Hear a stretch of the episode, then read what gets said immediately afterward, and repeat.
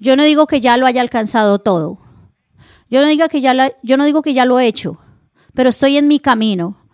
Estoy construyendo, porque todo está adelante. Voy a poner mi mente y mis ojos en la meta y no voy a volver atrás. Voy a toda velocidad. Hola a todos, bienvenidos a la semana número 2. La semana pasada tuvimos un, un, invitado especial. Y si ustedes recuerden que estamos en los 21 días de oración, todos los días de lunes a viernes a las 6 de la mañana y los sábados a las 9 de la mañana. Y en su guía que usted recibió, usted recibió un pequeño papelito donde usted puede escribir el nombre de alguien o escribir la necesidad que usted tiene y pegarla en las paredes alrededor de la iglesia, porque estamos orando por esto. Y también lo invito a que usted diligencie la tarjeta de conexión, porque queremos orar por usted. Los invito, 6 de la mañana. Y el sábado tenemos dos horas más de sueño, que es a las 9 de la mañana. Bueno, vamos a comenzar con esta semana 2 de nuestra serie a toda velocidad. Mire, yo les digo, quiero contextualizarlos. La, el cansancio está tomando la gente. La gente se siente cansada. De hecho, las personas que, que, dirigen los colegios están tratando de encontrar más días extra para los niños, días de descanso. Pero mire, nosotros no solo necesitamos descanso para el alma. Realmente la fatiga y el cansancio no es solo por, por algo físico. Es porque necesitamos algo más. Porque es acerca del alma, no es acerca del cuerpo. Y todos aquellos que están cargando un gran peso, por eso quiero ayudarles a encontrar ese descanso porque necesitamos descansar para ir a toda velocidad, para funcionar, para conectarnos a Dios. Así que esta serie nos va a ayudar a conectarnos con nuestro Dios y poder tener este descanso. Y miren, acá encontramos esta famosa oración que la, la han orado millones de personas en muchos idiomas. Y si usted no conoce acerca nada de Dios y nada de la Biblia, yo le digo, haga esta oración, porque es muy poderosa. Es muy simple, pero es muy poderosa. Así que queremos orar esta oración que está en Mateo 6, 9, 13. Ustedes deben orar así. Padre nuestro que estás en los cielos, santificado sea tu nombre, venga tu reino, hágase tu voluntad, así en la tierra como en el cielo. Danos hoy el pan nuestro de cada día y perdónanos nuestras deudas, como también perdonamos a nuestros deudores. Y no nos metas en tentación, mas líbranos del mal, porque tuyo es el reino, el poder y la gloria para siempre. Amén. Es muy poderosa. Es muy profunda. Y yo quisiera sacar, empezar por este primer versículo, la primera parte de este versículo 9, que habla sobre dónde está Dios. Miren, hay unos secretos dentro de esta oración. Y Jesús dijo que hay que orar de esta manera. Es un patrón para nuestra oración. Y aquí podemos ver la oración del Padre. Tiene varios temas que estamos tratando. Empezamos con el antídoto para la inseguridad. Si usted no escuchó esta prédica, lo invito a que lo haga. Es la, la respuesta a la inseguridad. Y hoy vamos a hablar de la fuente de inspiración. Usted puede tomar una foto de esto y semana por semana vamos a tratar estos temas. El significado del balance, la serenidad de la claridad, la energía de priorizar, el secreto de las relaciones, la oportunidad del, del reto. Vamos a cubrir semana a semana cada uno de estos temas que están dentro de la oración del Padre nuestro. Pero yo quisiera detenerme en la parte del versículo, del versículo 9.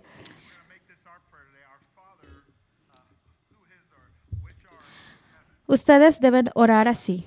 Padre nuestro que estás en el cielo. Mire, yo nunca he predicado acerca de esta parte antes. De por sí, creo que todo, siempre escuchamos prédicas acerca de lo que viene, pero no de esta pequeña parte. Pero yo les traigo algo que realmente he empezado a estudiar las últimas semanas sobre estas palabras de que, Padre que estás en el cielo. Tal vez no entendemos qué es esto, porque oramos esta oración y no lo entendemos. Y tal vez lo, lo, difícil es que se vuelve algo impersonal. Y es algo que decimos, pero de una manera impersonal y, y tal vez lo decimos solo en momentos de presión, pero no entendemos la profundidad de esto. Y tal vez lo hemos mezclado y lo hemos, lo hemos bajado a cosas que no son o simplemente hemos orado esta oración de una manera ya automática. Recuerdo en el, en, el colegio de mi, de mi hijo, en el equipo de fútbol, antes de cada partido, el entrenador decía, bueno, pónganse de rodillas, quítense los cascos, vamos a, vamos a orar. Y los muchachos decían la oración del Padre Nuestro, pero lo hacían de esta manera automática, Padre Nuestro que estás en el cielo, danos hoy el pan de cada día. Realmente era algo muy robótico, muy automático. Que estás en el cielo, santificado. Sea tu nombre. Sí, vamos, vamos, amén. Y se iban. Ellos no tenían ni idea de lo que estaban haciendo. Y muchas personas oran esta oración de esta manera. Y también para muchas personas esta oración significa un castigo. Ustedes saben, para muchos, algunas cosas, si usted hizo algo malo, lo ponían a rezar esta oración como 20 veces. Imagínense esta oración que es para conectarse con Dios y sea usada por castigo.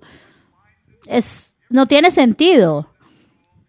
O aún cuando estábamos en la vieja escuela nos ponían a hacer planas con esta oración. Y cuando yo hablaba me ponían a escribir que no debo hablar en, en la clase.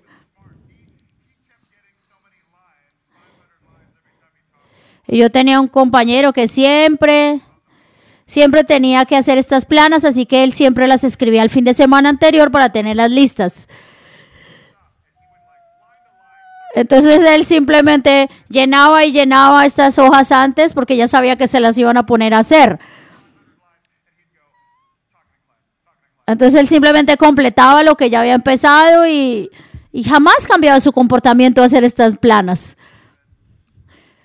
Y eso es lo que yo les digo, es perder el punto, la verdad de esta oración tan maravillosa. Esta parte donde dice que Dios que estás en el cielo, santificado sea tu nombre.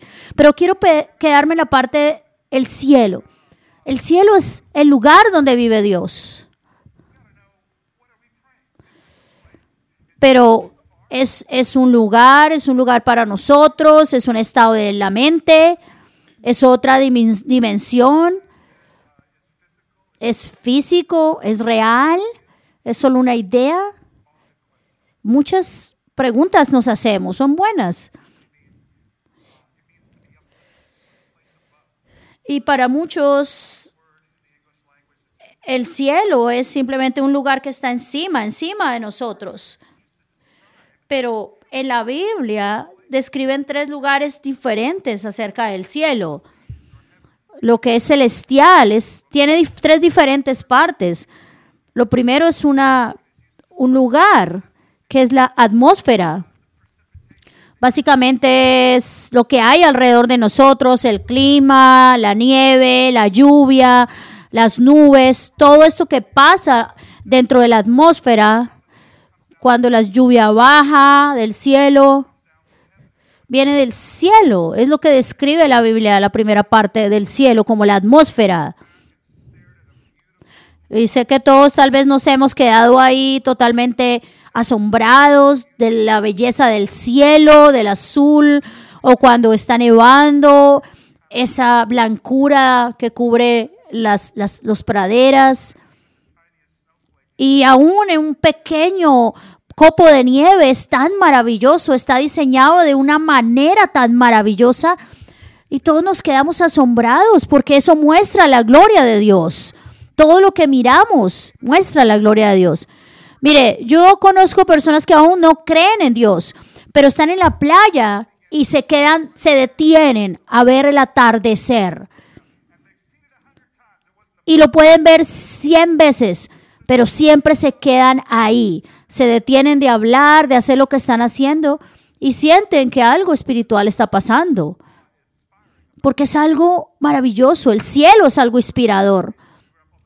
Yo recuerdo muy hace poco fui con unos amigos a una montaña en el Colorado y era maravilloso ver el cielo, las montañas, lo hermoso de este lugar. Y Mira, tú sientes que estás en el cielo. Yo me sentí así, que estaba en el cielo. Esa es una de las maneras de describir el cielo, la atmósfera, el círculo azul. Pero la, segunda cosa como lo describe la Biblia es el universo. Son los cuerpos celestes que hay alrededor del universo, la luna, el sol, las estrellas, las constelaciones, los planetas,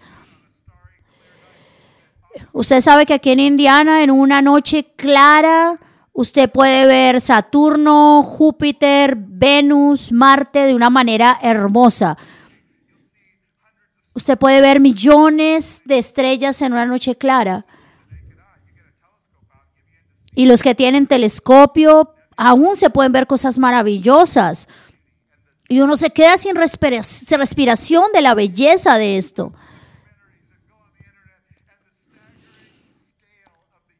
Y, es maravilloso y asombroso ver cómo es tan grande el universo. Y hay gente que dedica su vida a estudiar el universo y a encontrar nuevas cosas en el universo. Miren, esta foto, el pastor está mostrando una foto donde hay millones y millones de galaxias. En esta foto específica hay 10.000 mil galaxias. Y hay gente que dedica su vida a descubrir hoyos negros, a descubrir galaxias, a descubrir cosas nuevas en el universo. Y es muy inspirador porque el universo es inspirador. Mi sobrina no le gusta el universo, dice que es muy temeroso. Pero yo me siento muy inspirador del espacio yo me quedo asombrado, maravillado por el universo. Y la Biblia lo describe, describe el cielo como este universo. Pero también la Biblia describe un, un, tercero que es el reino de Dios, el que Dios ha preparado para sus hijos. Es la nueva Jerusalén, un lugar donde Dios va a reunir a sus hijos para vivir con Él. Y no podemos describirlo, pero hay mucho en la Biblia de lo que aún podemos ver. El apóstol Pablo escribió en el segunda de Corintios cómo él fue llevado al reino de los cielos y no podía describir con palabras lo que le estaba viendo. El apóstol John también en Apocalipsis escribió, describió, trató de escribir el reino de Dios y no sabía cómo hacerlo porque estamos en la tierra y es, es muy difícil con nuestro mente, con, nuestra con nuestro cerebro describir cosas tan maravillosas como el reino de Dios, como, no sé, como el Gran Cañón. No hay manera de describir el Gran Cañón por más que usted le tome una foto. Usted tiene que ir allá y verlo. Y cuando usted lo ve, wow, usted queda asombrado del Gran Cañón. Y tal vez es algo similar a lo que estamos hablando del reino de Dios. No podemos apreciar las maravillas del reino de Dios hasta que no estemos ahí, lo veamos con nuestros propios ojos. Entonces aquí está la pregunta, ¿dónde está Dios? ¿Está en la atmósfera? Sí. ¿Está en el espacio, en el universo? Sí, ahí está. está en el reino de los cielos? Sí, absolutamente, Él está ahí. Porque Él es trascendente. Él puede estar en el cielo, pero también puede estar acá, porque es omnipresente. Todo lo que vemos, todo lo que experimentamos en esta tierra, en el universo, viene de Dios. Cada cosa buena viene de Dios. Por eso lo dice Santiago 1.17. Toda buena dádiva y todo don perfecto desciende de lo alto.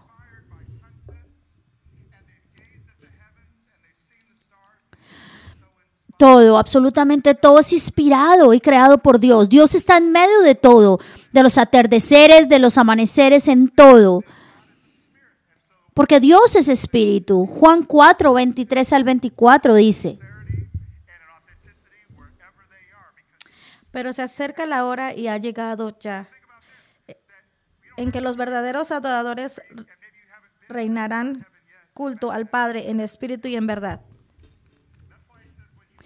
Por eso es que también la palabra habla de nuestra oración, porque Dios está en todo lado y por eso Mateo 6, 6 dice. Pero tú cuando te pongas a orar, entra en tu cuarto, cierra la puerta y ora a tu Padre, que está en lo secreto. Así tu Padre que lo ve, que lo ve que haces en secreto te recompensará. Es maravilloso, Dios está ahí, por eso podemos cerrar la puerta y orarle, porque Dios está en todo lugar, está aquí en la tierra, pero también está allá en el cielo. Miren, yo soy muy feliz de mi país, todos amamos Estados Unidos y, estamos felices donde nacimos. Estamos felices de ser ciudadanos de este país. Pero mire lo que dice Filipenses 3:20. En cambio, nosotros somos ciudadanos del cielo, de donde anhelamos recibir al Salvador, el Señor Jesucristo. Somos ciudadanos del cielo. ¿No es increíble de que ustedes ya son ciudadanos del reino, del cielo. Y somos parte de esa realidad maravillosa. Miren, es tan maravilloso que Él está en el cielo y yo estoy en la tierra, pero yo puedo experimentarlo a Él ahora mismo porque soy un ciudadano del cielo. Yo puedo decir, mi Padre que está en el cielo viene a mi realidad viene a mi vida. Y aunque ya todavía no estoy ahí, sí lo estoy, miren, hablemos de estas tres cosas. Dios está en el cielo y sin embargo está presente en todas partes. La palabra dice que dos o tres están reunidos y Dios está ahí. Otra cosa, el cielo es a donde voy y sin embargo ya pertenezco a Él. Estoy en la tierra, sin embargo, Él está aquí conmigo ahora mismo. Por eso es que la oración de Dios está en el cielo, Padre que estás en el cielo, tiene muchas cosas profundas. Y no podemos simplemente orarla sin entender toda esta realidad.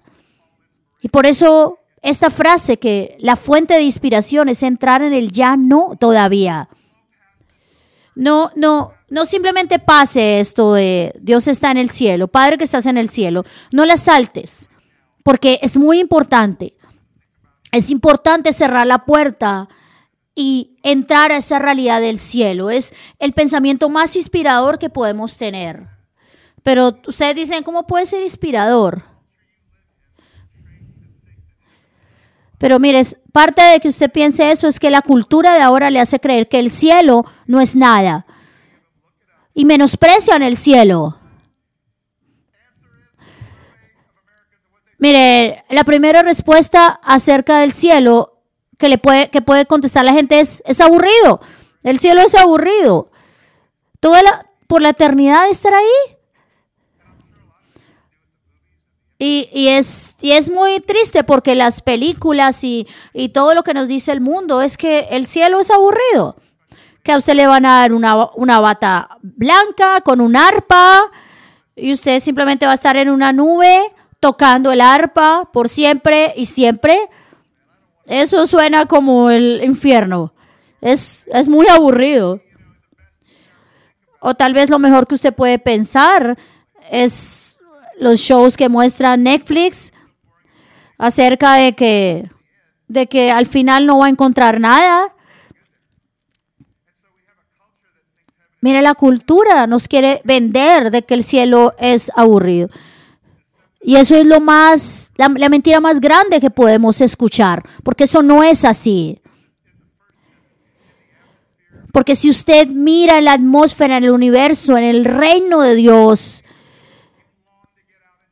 usted quisiera quedarse allí, a experimentar la creación, a experimentar lo que Dios ha creado. Y usted nunca va, a estar cansado de eso.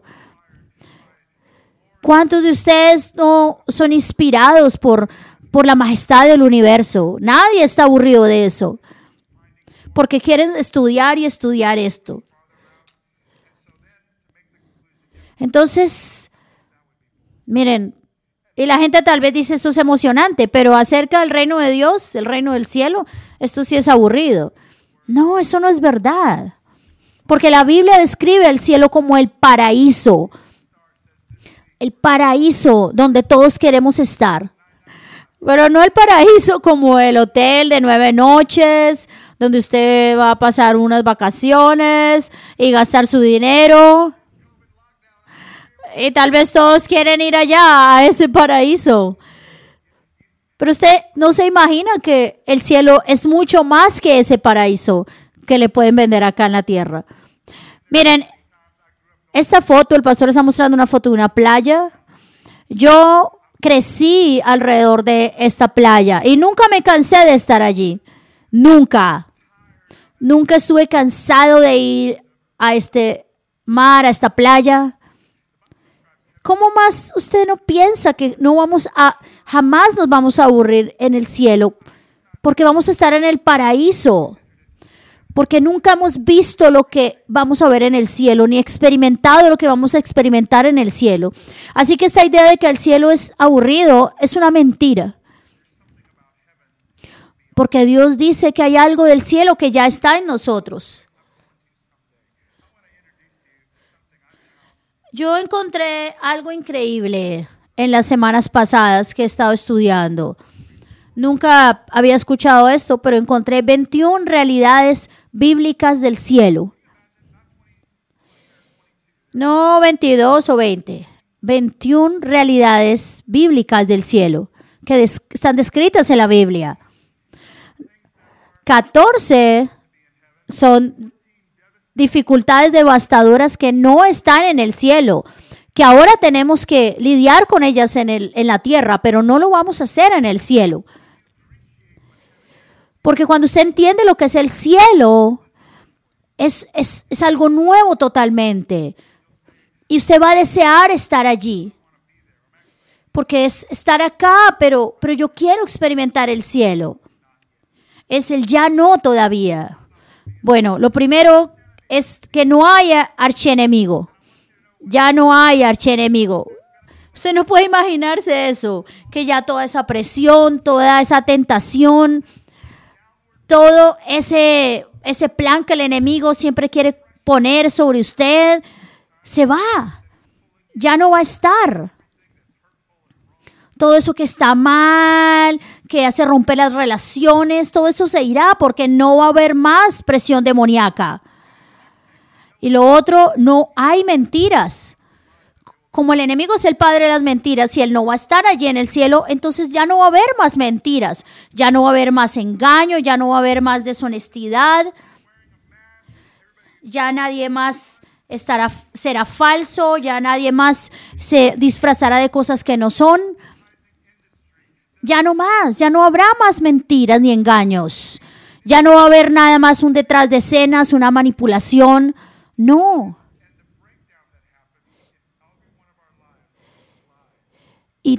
todo eso de la mentira y el engaño, todo eso se romperá en el cielo porque no existirá allí. Lo tercero es que no va a haber pecado, no hay pecado. Porque ya no hay más maldad.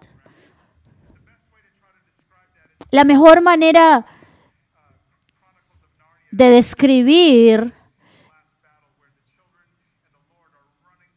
es cuando los hijos de Dios corren, corren hacia su Padre y no hay dolor y no hay dolor. Nada los detiene. Esto lo escribe la Biblia porque van corriendo hacia su Padre. Ustedes no tienen idea cuánto el pecado nos detiene y nos carga y no nos deja ser libres en Dios. Pero eso se va a ir en el cielo. Lo cuarto es que no va a haber profanación.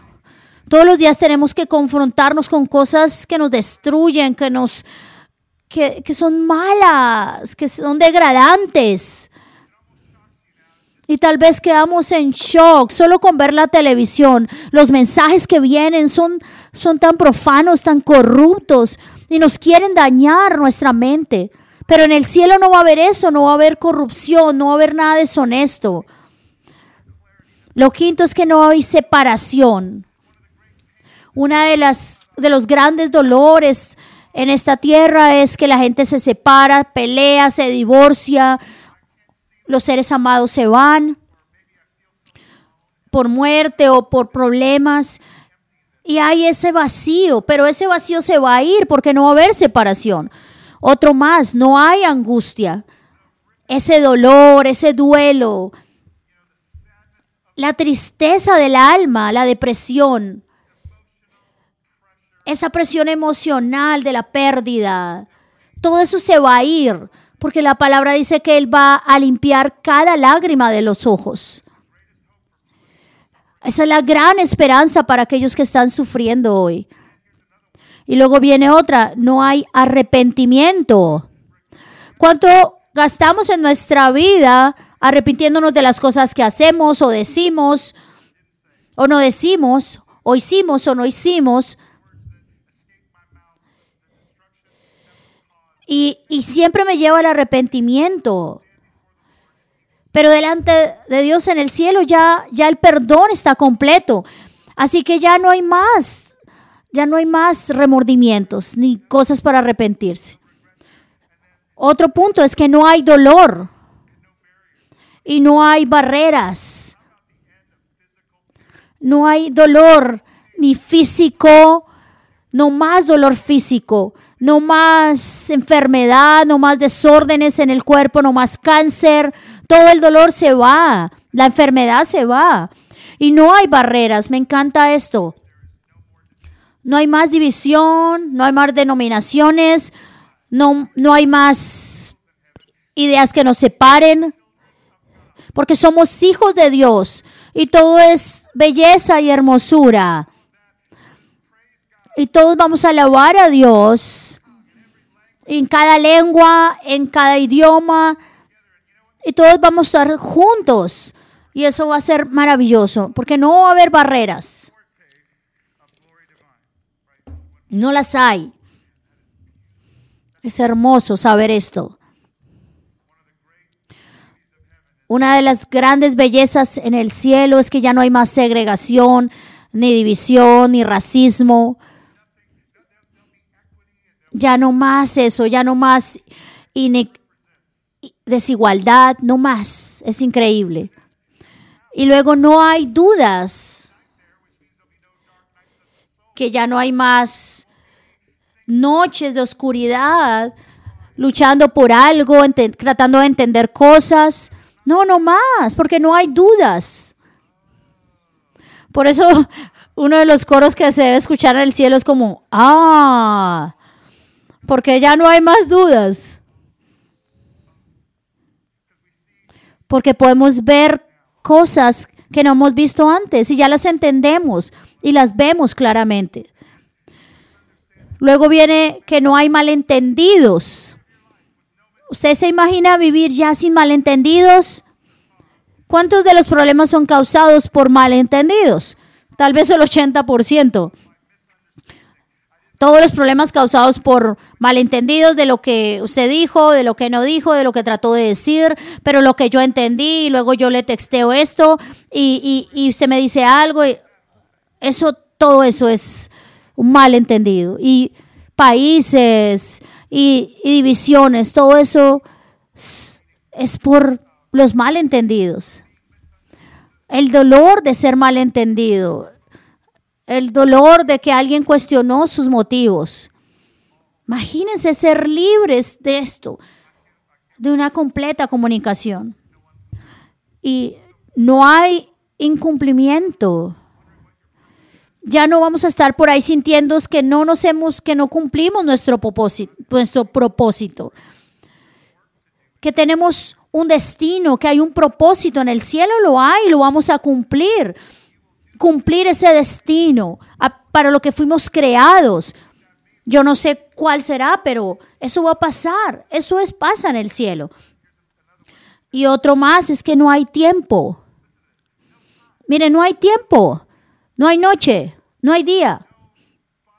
No hay un, un cuerpo alrededor de sol tratando de cumplir el tiempo. Ya no hay tiempo ni espacio ni continuo. Vamos a ser libres de eso. No sé exactamente qué necesita, pero qué significa, pero no, no vamos a estar más esclavos de esto. Es maravilloso. Miren cuánta vida estamos gastando por el, por, los, por el calendario, por el tiempo, por las horas, porque no hay tiempo, y tengo que levantarme y tengo que hacer dinero y tengo y nunca hay nunca hay tiempo. Y nos damos cuenta que el tiempo es muy corto. Y el tiempo no alcanza y viene la presión y el tiempo nos maneja. Y tenemos que, que ser, tener esa capacidad de vivir en el, en el momento y eso va a pasar en el cielo, porque en el cielo no hay tiempo. Y luego no hay muerte. Porque Jesús conquistó la muerte cuando se levantó de la, de la muerte. Porque Él pagó por nuestros pecados. Y Él se levantó y Él venció la muerte. Entonces con la ausencia del cuerpo ya no hay muerto porque estamos en la presencia de Dios. Nunca vamos a perder la conciencia, vamos a tener vida eterna. Es el ya no todavía. Pero ya tenemos vida eterna ahora mismo. No hay muerte, no hay más pensar en la separación.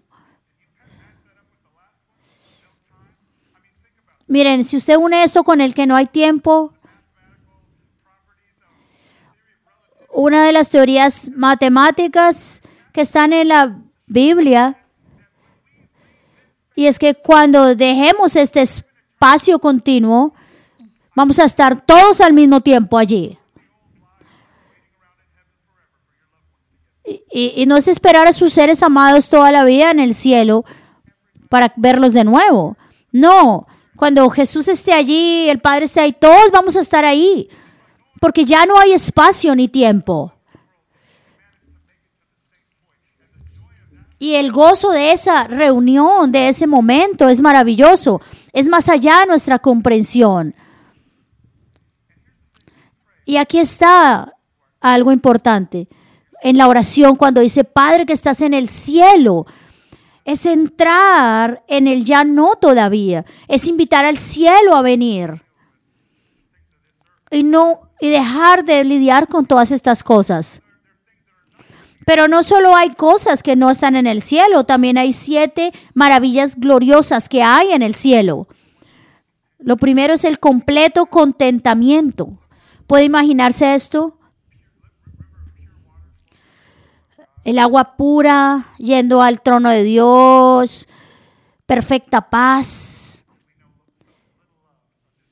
Que nosotros deseamos y anhelamos, hay una absoluta paz que nada interrumpe. Nada de es maravilloso, pero siempre hay algo que lo quiere dañar. El enemigo es el que roba el gozo. Y Él quiere robar el gozo, pero eso no va a pasar en el cielo, porque en la presencia de Dios va a haber un completo contentamiento. una completa paz, una un completo gozo. Y luego viene vida abundante, abundante. Cada cosa creciendo, multiplicándose, produciendo. Cada relación creciendo, prosperando, porque hay una vida abundante. Tal vez nosotros hemos tenido ape- apenas una pequeña prueba de esto, pero la vida abundante en el cielo es algo extremo, maravilloso. Y también vamos a tener absoluta justicia. Esto hay en el cielo, absoluta justicia. Ya no más injusticia, ya no más tratando de, de alcanzar las cosas por uno mismo. No, Dios trae la justicia absoluta, no hay manipulación. No hay oportunismo, no hay egoísmo, no hay agendas ocultas, no hay intereses políticos. No. Imagínese vivir en un mundo donde la justicia es absoluta. Eso es el cielo, donde el gobierno es absoluto, perfecta, es absolutamente perfecto y justo. Y lo cuarto, una, un significado trascendente. Tal vez toda su vida vamos, perdón, vamos a tener un significado que trasciende. Ya no vamos a estar preguntándonos para qué nos hizo Dios. Todo va a ser satisfecho. Vamos a estar nos vamos a sentir completamente llenos porque ese significado estará allí. Y el quinto es la hermandad que todo lo supera. Miren, la comunidad está fracturada y se daña por los malentendidos. Pero mire, poder ver a Dios cara a cara. Nada va a haber más que, nos, que, no, que se ponga entre Dios y nosotros y entre las personas que están como familia en ese cielo. No va a haber nada que nos, que nos rompa nuestras relaciones. Porque el Espíritu de Dios va a fluir. ¿Puede imaginarse esa, esa clase de comunidad, de hermandad? Y lo sexto, iluminación plena. Todo será revelado. Nada va a ser escondido de nuestros ojos. Va a haber claridad, entendimiento, paz. Plena iluminación. Todas las dudas se irán. Y los siete, la victoria total. Miren, ya expuse 21 puntos y ni siquiera ha pasado la hora. Así que denme un aplauso por eso. La última es victoria total. Vamos a celebrar la victoria porque la batalla se habrá acabado. Porque soy libre y puedo ir al otro lado a recibir mi recompensa. Es esa gran celebración de la victoria que tenemos en Dios. Bueno, pueden tomar una foto de esta, de estas cua- 14 dificultades devastadoras que no están en el cielo y las siete maravillas gloriosas que hay en el cielo. Somos ciudadanos del cielo. El problema es que no lo vemos. El problema es que estamos lidiando con cosas, pero que en el cielo no, la tene- no, no va a pasar. Lo maravilloso es que el- nuestro Padre no nos va a dejar ir al cielo con todo esto. Él dejó el cielo y vino a la tierra para llenar el propósito de Dios, para traer el reino de los cielos acá. Eso fue lo que hizo Jesús. No es algo que, que estemos buscando y no sabemos dónde. No, está dentro de usted porque Jesús vino a traer el cielo a la tierra.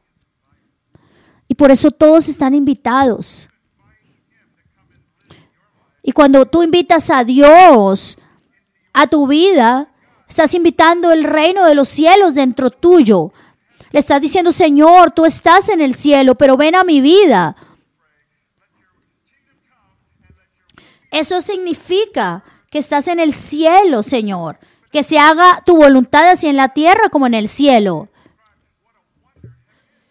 Por eso quería detenerme a describirles lo que es el cielo.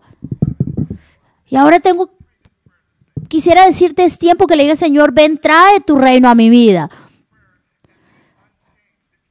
Mire, no podemos orar la oración del Padre nuestro y no ser cambiados. Así que yo los invito hoy a hacer esta oración para que Dios se revele a tu vida, para que la realidad del cielo venga a tu vida y, y empiece a reinar Él en mi vida, a cambiar mis pensamientos, a cambiar quién soy, a cambiar el punto de vista acerca del mundo en el que yo vivo. Decirle, Señor, dame tus ojos, déjame ver el, el mundo a través de tus ojos. Trae el reino de los cielos a mi vida. Porque la transformación debe venir a mi vida. Yo oro por eso. Señor, cámbiame. Y si tú oras eso y yo oro eso y lo oramos juntos, imagínense, vamos a traer el reino a la tierra. No, no más mentiras, no más pecado. Vamos a estar allí en un absoluto contentamiento y justicia y vida abundante y vamos a sentir ese significado de Dios. No más, no vamos a volver a ser los mismos. Bueno, quiero parar ahí o si no, voy a seguir predicando. Necesito detenerme porque viene una serie completa de todo este tema. Así que solo dejemos que el cielo venga a la tierra. Esa debe ser nuestra oración. Por eso Efesios 3:20 dice, al que puede hacer muchísimo más que todo lo que podamos imaginarnos o pedir Dejen que Dios estalle su mente, porque lo que Dios tiene para nosotros va más allá de lo que imaginamos o creemos. Vamos a orar.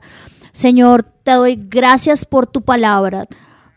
Te pido que nos cambies, que cambies nuestro corazón, que cada persona que está acá, que no te conoce, que esté lejos de ti, yo te pido que entres a su corazón yo quiero que inclines tu rostro y simplemente admitas, Señor, estoy lejos de ti. Si tú invitas a Dios a tu vida, Él va a venir a tu vida. Él va a estar en tu vida. Y Él va a empezar a remover todas esas cosas, todo eso que causa el dolor y la destrucción, y va a empezar a transformarte. Y te va a hacer un hijo de Él. Y va a traer el cielo a tu vida y no te vas a reconocer si tú lo dejas entrar. Si lo dejas sentarte en el trono de tu vida, de tu corazón, que reine en tu vida. Si, si nunca le has entregado tu vida a Cristo, dile que, lo, que quieres que Él lo haga. Así que levanta hoy tu mano, reconoce y di, Señor, yo te necesito. Allí donde me estás oyendo, di, Señor, te necesito. Necesito que me perdones. Necesito rendir mi vida a ti. Gracias, gracias a los que están levantando su mano, a los que allí que nos escuchan están, están bajando su rostro diciendo, Señor, aquí estoy, te veo. Vamos a decir esta oración, Señor, te necesito. Perdóname por correr mi vida lejos de ti. Perdóname por mi pecado. Perdóname por lastimar a las personas. Perdóname por lastimarme a mí mismo. Perdóname. Ven a mi vida. Ven y cámbiame. Ven y reina en mi vida. Trae el reino de los cielos a mi vida. Di esta parte, Señor, te doy toda mi vida. Y lloro por cada persona que oró esta oración. Nunca vas a ser igual desde ahora. Señor, trae sanidad, trae restauración, redímelos. Que traigas una nueva vida a cada una de estas personas. En el nombre de Jesús. Los amo, sigan viniendo. Gracias.